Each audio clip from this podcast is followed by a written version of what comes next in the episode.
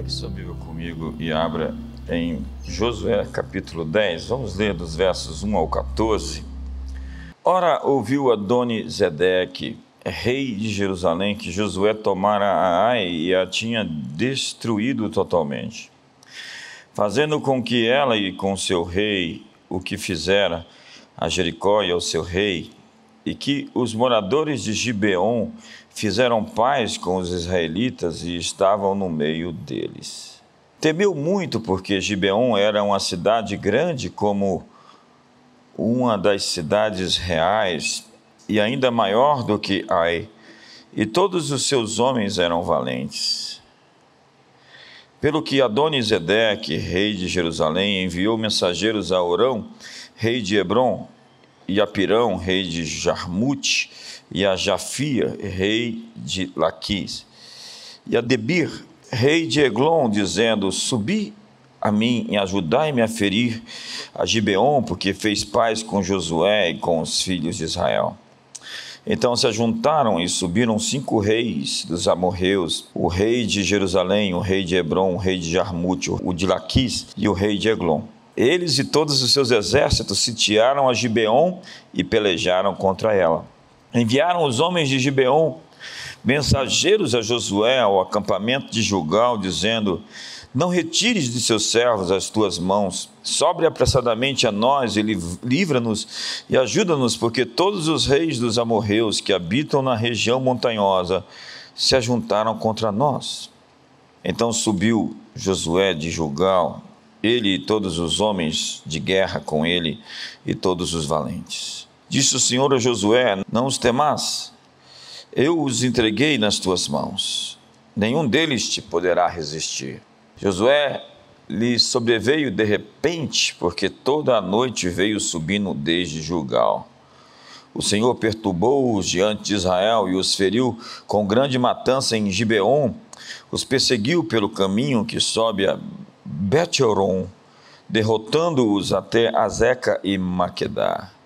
Ora, fugindo eles de diante de Israel a descida de Bet-Oron, o Senhor lançou sobre eles do céu grandes pedras até Azeca, e morreram. Foram mais os que morreram das pedras da Saraiva do que os que os filhos de Israel mataram a espada. Então Josué falou ao Senhor no dia em que o Senhor entregou aos amorreus nas mãos dos filhos de Israel e disse, na presença dos israelitas: Sol, detente em Gibeon, e tu, lua, no vale de Aijalon. E o sol se deteve, e a lua parou, até que o povo se vingou de seus inimigos. Não está isso escrito no livro dos justos? O sol se deteve no meio do céu e não se apressou a pôr-se, quase um dia inteiro. Não houve dia semelhante a esse, nem antes nem depois dele em que atendeu o Senhor assim a voz de um homem. Certamente o Senhor pelejava por Israel. A terra de Canaã era ocupada por diversas tribos conhecidas sob o nome geral de cananeus. Eles eram descendentes do filho mais novo de Noé, Cão, que teve um neto chamado Canaã. E esses descendentes eram chamados de Eteus, Girgazeus, Amorreus, Cananeus, Ferezeus, Eveus, Jebuseus. E cada um dos seus nomes define uma prática, uma ação, uma opressão, uma atitude de guerra cultural, de guerra espiritual.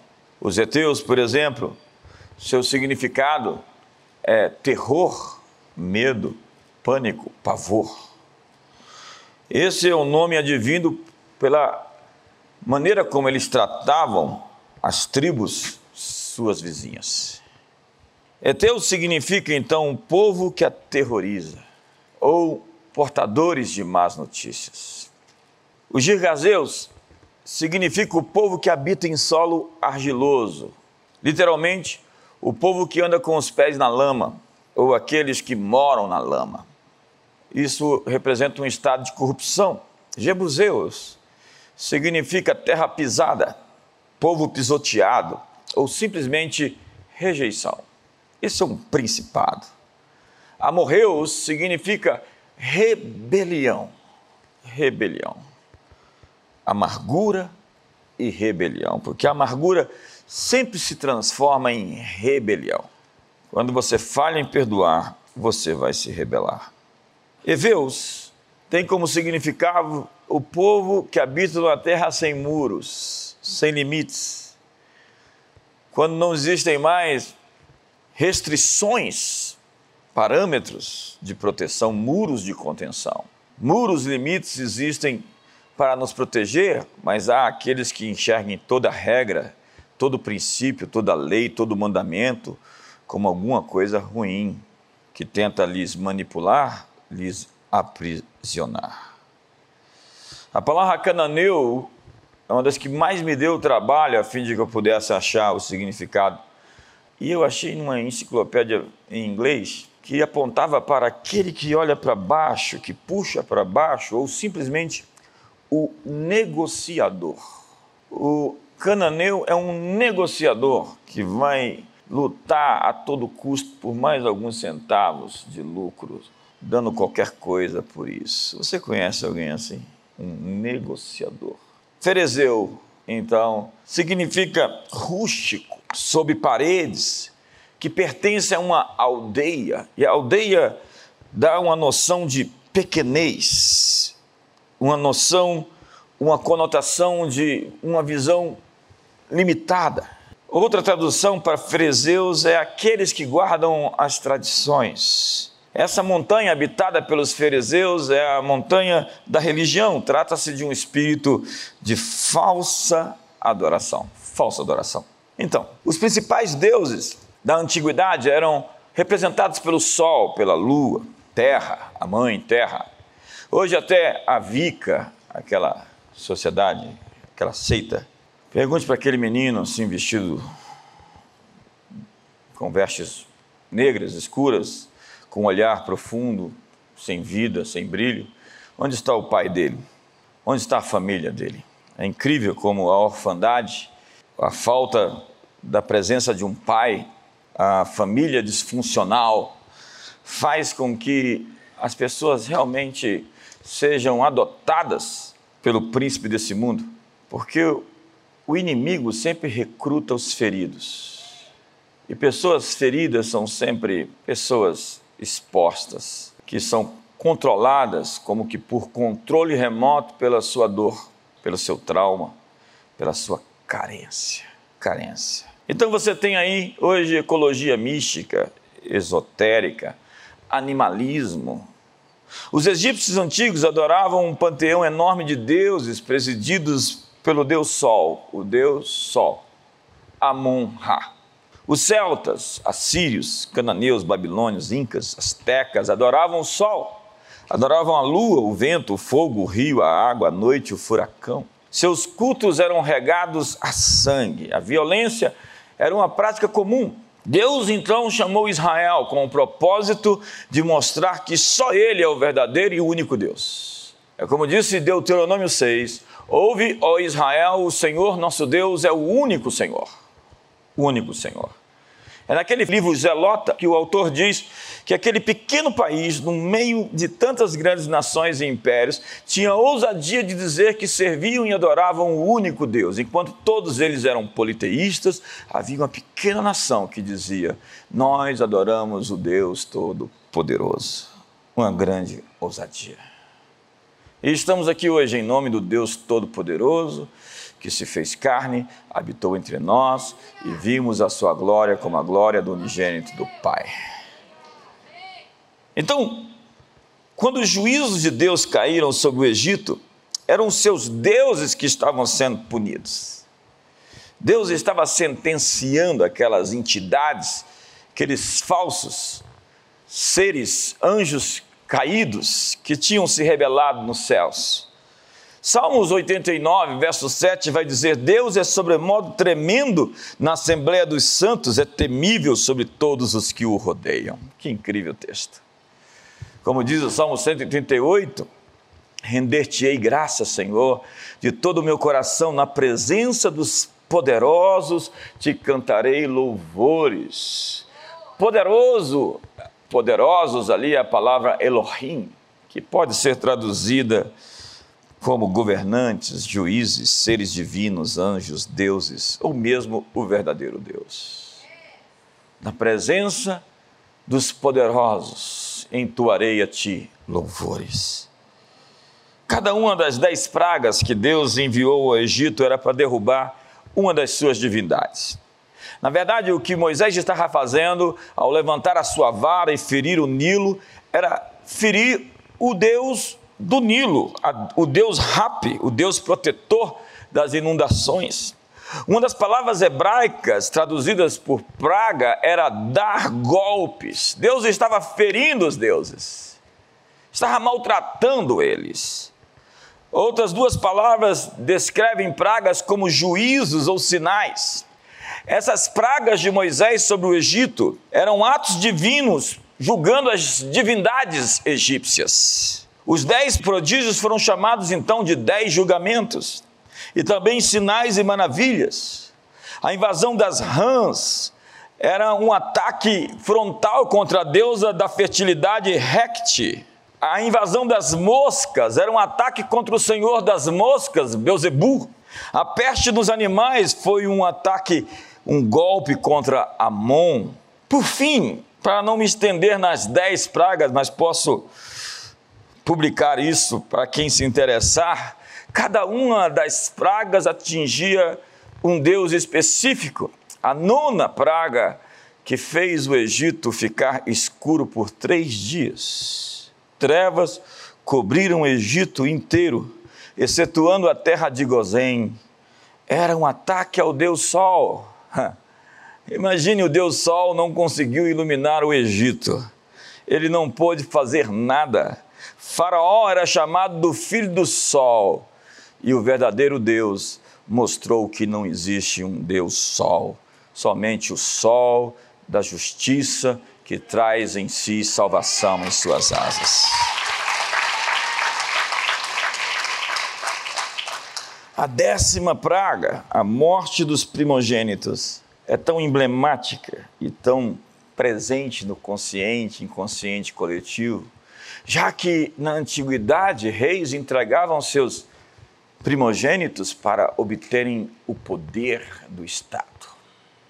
Era uma prática comum, está descrita lá no Antigo Testamento um texto incrível em que Israel avança contra Moabe está para entrar dentro da cidade, conquistar e matar o seu rei. O seu rei então pega seu primogênito, sacrifica no altar, e foi grande a fúria que se levantou contra Israel, diz a Bíblia.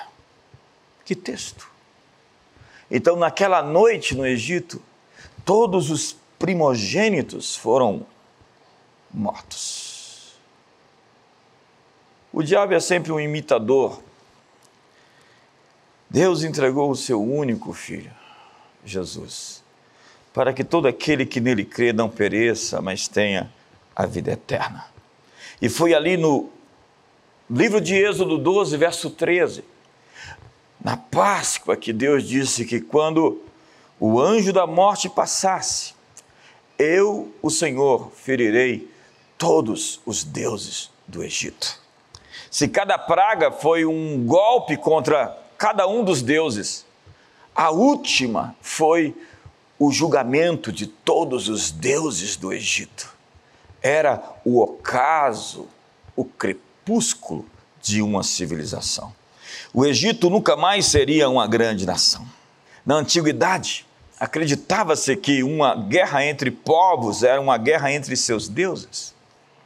A batalha militar, então, de Josué era, acima de tudo, uma batalha de deuses, de altares, de sacerdotes. Jericó era o principal santuário dos deuses cananeus.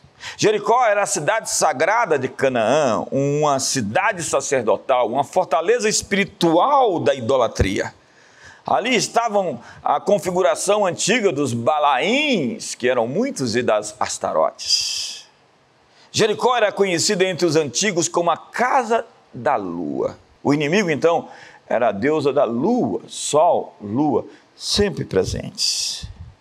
Então, a destruição da cidade significou a queda do deus lunar.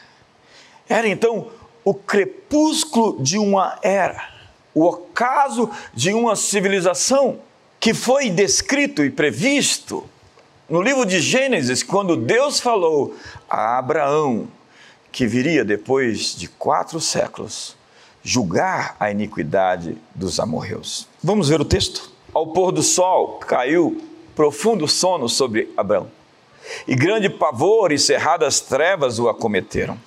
Então lhe foi dito: Sabe com certeza que a tua posteridade será peregrina em terra alheia e será reduzida à escravidão e será afligida por 400 anos. Mas também eu julgarei a gente a quem tem de sujeitar-se, depois sairão com grandes riquezas. E tu irás para os teus pais em paz, serás sepultado em ditosa velhice, e na quarta geração tornarão para aqui porque ainda não se encheu a medida da iniquidade dos amorreus.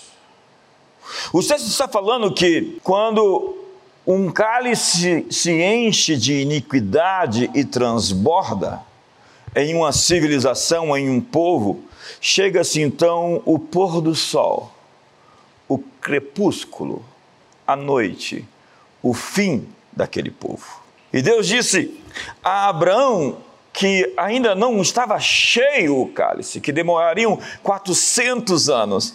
E quando eles voltassem à terra como um povo livre do Egito, eles então iriam julgar aquele povo, que segundo as escrituras foram vomitados da terra pelas suas práticas de iniquidade. Vomitados. A terra vomitou seus moradores, diz a Bíblia. Então, o texto de Gênesis que li diz que ao pôr do sol caiu profundo sono sobre Abraão e grande pavor e cerradas trevas o acometeram.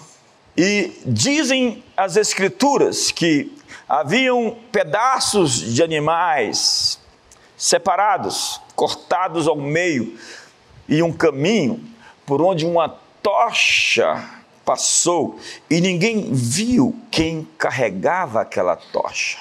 Uma tocha passa no meio dos pedaços. Era um pacto que estava sendo feito com Abraão e toda a sua descendência. Os pedaços estavam partidos de um lado para o outro. Ao passar pelo meio dos pedaços, os termos da aliança era assim definidos: faça-se com quem não cumprir sua parte no trato, assim como foi feito aqueles animais, seja feito em pedaços. Seja feito em pedaços quem não cumprir sua parte na aliança. O sol então estava se pondo, se pondo para os amorreus. Aquela civilização estava sendo julgada, e eu nunca vi um filme que expressa tão claramente isso como Apocalipto de Mel Gibson, que mostra o crepúsculo da civilização maia. É incrível. Os cananeus tinham o costume de passar seus filhos no fogo. Eles sacrificavam sua descendência, sua plore, os seus bebês. A abominação chamada Camus ou Moloque. Pense em uma sociedade em que a tirar sua filha do sexto andar de um prédio, como fez o casal Nardoni, não era moralmente errado. Eu joguei o meu filho do sexto andar e você ainda não jogou o seu? Que tempos! Qualquer antropologia decente, coerente, honesta, vai dizer que uma civilização assim, se não for parada, vai destruir tudo à sua volta. Sacrifícios humanos, violência extrema, culto aos demônios. Josué entre na terra e lide com o mal. Aquela civilização tinha que ser parada. E o sol estava se pondo. Essa coisa do sol se pôr aponta para o crepúsculo de uma era. Essa é uma terminologia bíblica conhecida em toda a Bíblia. Veja o que Isaías previu concernente à queda da Babilônia. Veja a linguagem usada. Eis que vem o dia do Senhor, dia cruel, com ira ardente e furor para converter a terra em assolação e dela destruir os pecadores. Porque as estrelas e as constelações dos céus não darão a sua luz. O sol, logo ao nascer, se escurecerá, e a lua não fará resplandecer a sua luz. Veja o que o profeta Amós diz sobre Samaria, a sua queda no ano 722 da, antes de Cristo. Sucederá que naquele dia, diz o Senhor Deus, farei que o sol se ponha ao meio-dia e entenebrecerei a terra em dia claro. O sol se pondo, a lua se escurecendo. Impérios surgem na história e entram no seu ocaso. Ezequiel, então, é o profeta que fala acerca da destruição do Egito. Veja a sua linguagem. Quando eu te extinguir, cobrirei os céus e farei enegrecer as suas estrelas Encobrirei o sol com uma nuvem, e a lua não mais resplandecerá a sua luz. Por tua causa vestirei de preto todos os brilhantes luminares no céu e trarei trevas sobre o teu país, diz o Senhor Deus. A mensagem às nações e impérios maus é: as luzes se apagarão então vem Pedro no dia de Pentecostes e cita a profecia de Joel, dizendo: Nos últimos dias, diz o Senhor, nos últimos dias. Para ele, o que estava acontecendo em Pentecostes representava o que os antigos profetas haviam chamado de últimos dias. Últimos dias. Os últimos dias não eram o fim do universo físico material, como esses gnósticos acreditam. Os últimos dias eram o encerramento de uma era. Os últimos dias era o fim, então, do templo, do sistema sacrificial dos judeus, do sacerdócio de Arão, a destruição de Jerusalém. Quando Jesus diz: em Mateus 24, o sol se converterá em trevas, a lua não dará a sua claridade, as estrelas cairão do firmamento e os poderes do céu serão abalados. Ele não está falando da decomposição do universo físico material. Na linguagem bíblica, ele está falando de um fim de uma era, o término, o crepúsculo de uma civilização. Veja o que ele diz em Mateus capítulo 23, leiamos o verso 29. Ai de vós, escribas e fariseus hipócritas, porque edificais os sepulcros dos profetas e adornais os monumentos dos justos. E dizeis: se tivéssemos vivido nos dias de nossos pais, não teríamos sido cúmplices de um derramar do sangue dos profetas. Assim vós testemunhais contra vós mesmos que sois filhos daqueles que mataram os profetas. Enchei-vos, pois, a medida de vossos pais. Olha a linguagem. Enchei vós, pois, a medida de vossos pais. Jesus está dizendo: o cálice está cheio, o cálice irá transbordar serpentes, raça de víboras, como escapareis da condenação do inferno? Portanto, eu vos envio profetas, sábios, escribas, e a uns deles matareis e crucificareis, e a outros os perseguireis de cidade em cidade, para que sobre vós caia todo o sangue justo que foi derramado sobre a terra, desde o sangue de Abel, o justo, até o sangue de Zacarias, filho de Baraquias, que mataste entre o santuário e o altar. Verso 36. Em verdade vos digo que todas essas coisas hão de vir sobre esta geração. E a minha pergunta é: por que há tanta gente esperando acontecer os fatos decorridos seguintes no século 21? Jesus foi claro tudo isso acontecerá nesta geração. A tal grande tribulação chegaria pondo fim à ordem sacerdotal de Levi, aos rituais de sacrifícios, ao templo de Jerusalém. Destruirei esse templo em três dias e o reconstruirei. Como o ocaso chegou aos cananeus, o sol também iria se pôr em Israel do século I. Então, o sol se pôs e está escuro outra vez. Estamos agora em um outro cenário um jardim. O jardim da prensa, a prensa do azeite. O homem então está lutando em oração com tamanha angústia que está transpirando gotas de sangue. Os filhos de Abraão haviam quebrado o seu pacto, a aliança foi desfeita. Eles então devem todos passar entre os animais em pedaços. Eles devem ser feitos em pedaços. Eles todos devem ser partidos ao meio. Então, aquele que séculos antes carregou a tocha em meio aos pedaços, ainda que não foi visto, somente a tocha passou em meio aos pedaços. Aquele mesmo é aquele que decide trocar de lugar, substituir aqueles que quebraram seu pacto, sua aliança, para que ele mesmo seja partido ao meio, feito em pedaços em uma cruz. O Messias decide tomar o seu cálice. Então, depois de sua morte, se anunciam sete cálices, sete cálices, sete taças da ira, sete selos, sete trombetas, como as pragas que atingiram o Egito, para libertar os hebreus Agora, juízos viriam para libertar a humanidade.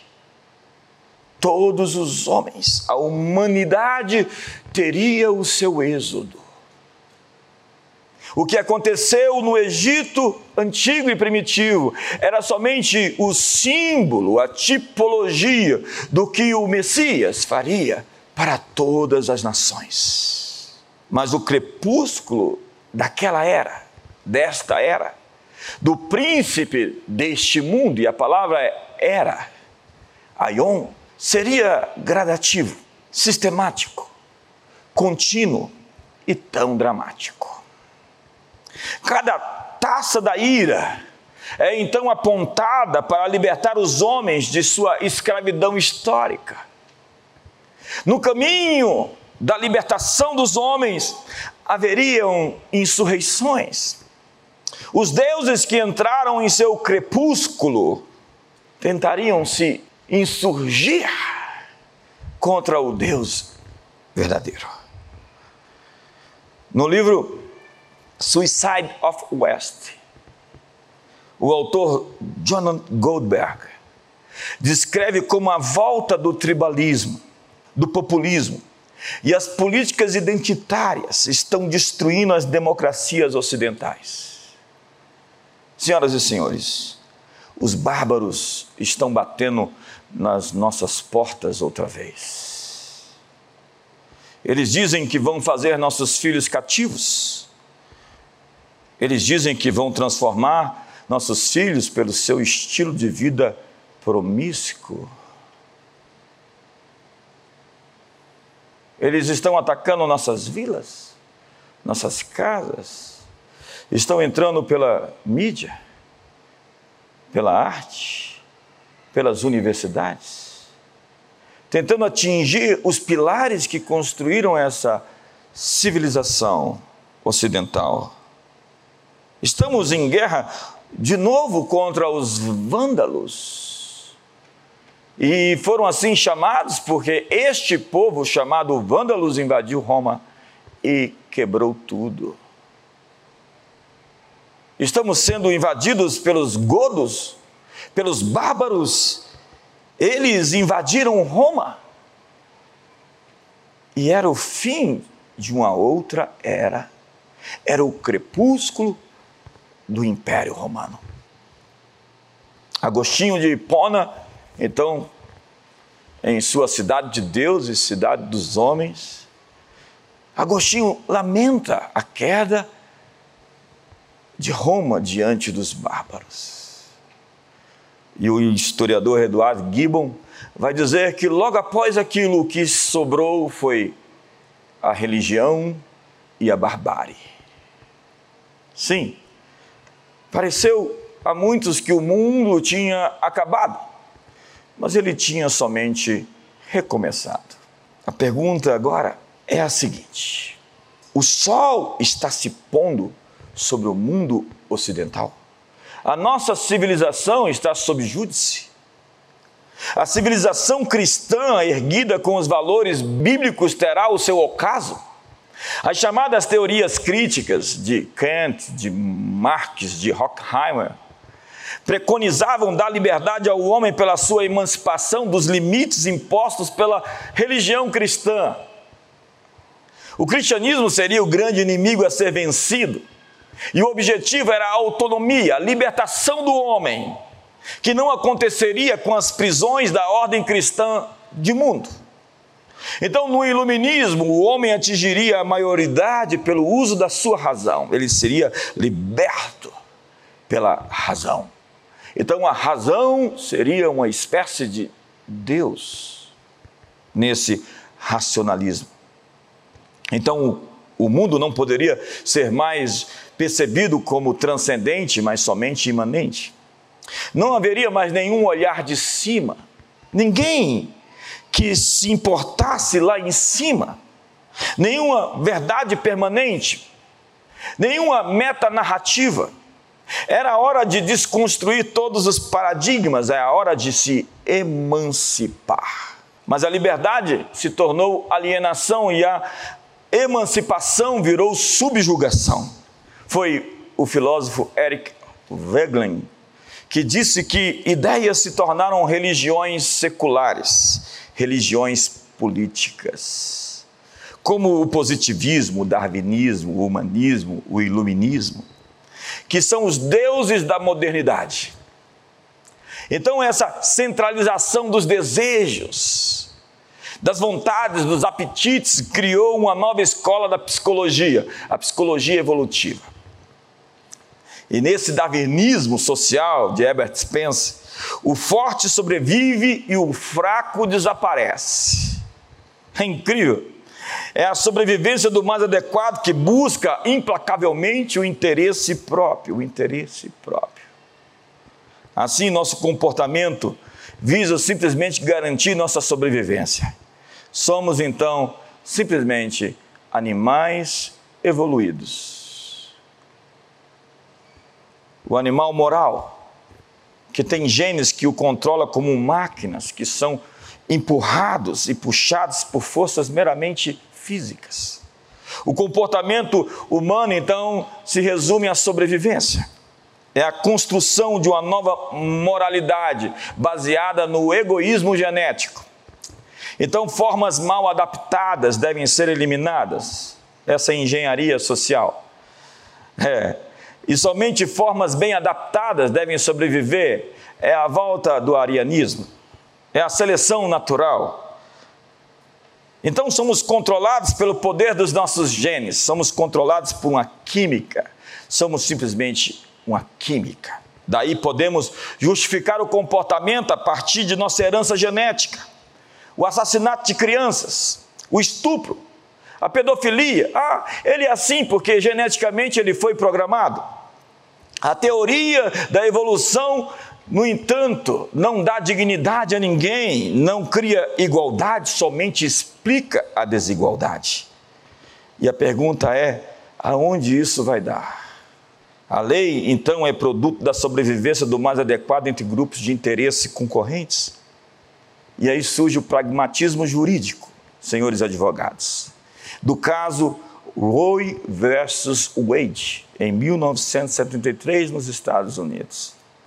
Então, o juiz, em sua sentença, pelo direito de escolha e não pelo direito da vida, diz o seguinte: o aborto deve ser considerado quanto ao crescimento populacional, quando tiver contaminação, pobreza e questões raciais. Voltamos ao primitivismo da era dos romanos, onde valores estão condicionados às necessidades, onde a espada está à frente da cruz, onde sentimentos são mais importantes do que a verdade. Mas acreditar em qualquer coisa diferente é ser um reacionário contra o progresso, anticientífico, arbitrário. Então você é culpado por acreditar que só exista homem e mulher. Você é culpado por acreditar que exista somente masculino e feminino. Você agora é culpado por acreditar que existe só corpo, alma, bom e mal, dentro, fora, dia e noite. Como diria o filósofo Nietzsche, não existem fatos, apenas interpretações. Porque agora, sexualidade não é mais biologia, é uma construção social. Eu posso dizer que nasci no corpo errado, eu sou uma mulher no corpo de um homem. E eu sou o maluco de dizer que isso está errado. Eu sou um irracional de dizer que isso não pode ser assim. Sou intolerante por não deixar que façam nossas crianças o que eles querem fazer. A verdade, então, é uma construção social. Daí as Village Children's, do Alvin Toffler, e depois da Hillary Clinton, que diz que as crianças não pertencem mais às famílias, pertencem ao Estado. As crianças que nascem no Brasil, elas são do governo brasileiro e não mais de famílias. Senhoras e senhores, aonde isso vai terminar? Sinto dizer que a família existe antes do Estado.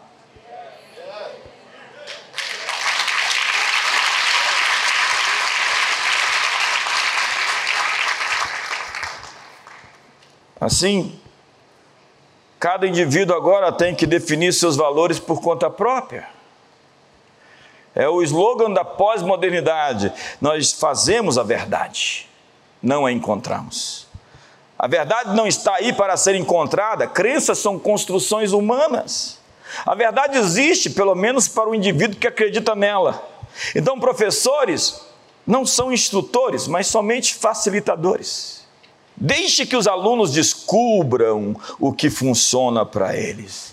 Esta é a batalha contra os amorreus, que muitas vezes estão infiltrados dentro de nossas igrejas. Eles planejaram por fim ao nosso mundo para construir um mundo novo sem Deus, sem família, sem igreja e sem liberdade. Na verdade, eles querem um Deus, a sua imagem. Se Deus me fez a sua imagem, agora a ideia pós-moderna é criar um Deus que seja conforme a minha imagem. Um Deus do jeito que eu quero, que funcione da maneira que eu desejo, que faça as coisas que eu quero que faça. Então pegue um Deus na prateleira, escolha um Deus para você. É incrível como muita gente é ignorante acerca dessa agenda da emancipação, das teorias críticas, que não tem nada de errado criticar a sociedade, mas é muito errado acreditar que a civilização ocidental, o judaísmo, o cristianismo são um grande problema do mundo e por isso temos que destruir a sua base que está na família patriarcal papai, mamãe e filhos, destruindo isso, fazendo com que as crianças sejam precocemente sexualizadas, nós vamos provocar uma metanoia, como diria o filósofo radical da escola de Frankfurt, Herbert Marcuse. Em seu livro O Eros e a Civilização. Outro desses radicais terríveis, Jorge Lukács da Hungria, que dizia: Não tem problema nenhum de você dormir com a minha esposa quê? É um desmonte, é uma desconstrução. Não existem mais absolutos. É o pós-estruturalismo do Foucault, que mordia a testa, corria atrás de avião, rasgava dinheiro e era tido como filósofo, um louco. Ou do, da desconstrução do Derrida. Então Lukács dizia, anunciava aos quatro ventos: Vejo a revolução e a desconstrução da sociedade como a única solução Uma transformação de valores em escala mundial não pode acontecer sem a aniquilação dos velhos valores e a criação de novos. Senhoras e senhores, quero dizer a vocês, como disse o profeta Jeremias: vai-te até o caminho e perguntai sobre as veredas antigas. Ou como o salmista que diz que, não havendo fundamentos, onde ou o que poderá fazer o justo? Mas há um dia de pagamento, há um dia onde o cálice enche, há um dia de julgamento. O crepúsculo ou o ocaso dos deuses modernos, dos cananeus modernos, está bem próximo. É a nossa batalha de Gibeon. Os inimigos se ajuntaram no texto, e com isso eu termino Obrigado. Os inimigos se ajuntaram para destruir. Eles fizeram uma coalizão do mal. Eles fizeram um fórum secreto para tramar a aniquilação dos nossos valores. Eveus, Eteus, Amorreus, Ferezeus, Zebuseus, estão agora juntos contra Yeshua. Josué é Yeshua. Então, no calor da guerra, quando parecia que o sol iria se pôr, quando parecia que não haveria mais tempo, uma oração foi feita. Sol, para, detenha-se em Gibeão. Lua, pare no vale de Ajalon. Se a civilização ocidental vai declinar e entrar no seu crepúsculo, a minha resposta é não. Porque há Josué aqui com mãos levantadas dizendo: Sol, pare. Esse dia não vai terminar até que todos os inimigos sejam destruídos. Veja de novo o sol e a lua. Eu estou pedindo a Deus a extensão do dia, onde juntos vamos avançar com os valores que criaram o nosso mundo e que vão permanecer daqui a 5 mil anos. Em 100 mil anos. Na verdade, a Bíblia não fala sobre o fim do mundo, mas o fim de uma era. E o que nós estamos vendo hoje são castigos, cálices, trombetas, selos que estão se abrindo para que o mundo por vir, a era por vir, se sobreponha à era presente. Sim, o reino de Deus está vindo. Levante as suas mãos hoje, com seus olhos fechados. Pense bem sobre o seu lado, sobre os seus posicionamentos. Há tantos cristãos em cima do muro nessa hora. Tanta gente que aceitou o espírito do tempo, o espírito da época, o Zeitgeist, e se acomodou, se amoldou, se modelou ao espírito da era, ao Deus desse século. Mas foi Jesus quem disse que o Deus desse mundo foi expulso, príncipe das trevas. E hoje é o dia de entender que esse sol que nasceu é o sol que vai reger as nações. Esse brilho jamais se apagará. Essa luz que nos nasceu nunca entrará em colapso, nunca se escurecerá. Sim, Jesus é o Senhor e todo joelho se dobra e se dobrará, e toda língua confessa e confessará. Sim, Ele é o Senhor desta era, é o Senhor da nova, do novo tempo, da nova era, do novo século. Ele é o Senhor do tempo, é o Senhor da eternidade. E hoje é hora de se alinhar, estamos na mesa. Estamos diante da mesa do pacto, onde ele foi partido ao meio, porque eu quebrei a minha parte do trato, e onde ele foi julgado culpado, para me chamar de inocente. Ele foi feito pecado para que eu fosse feito justo. Ele morreu a minha morte para que eu viva a sua vida. Tomou minha coroa de espinhos e me deu uma coroa para reinar. Sim, você está do lado certo. Você está do lado dos vencedores.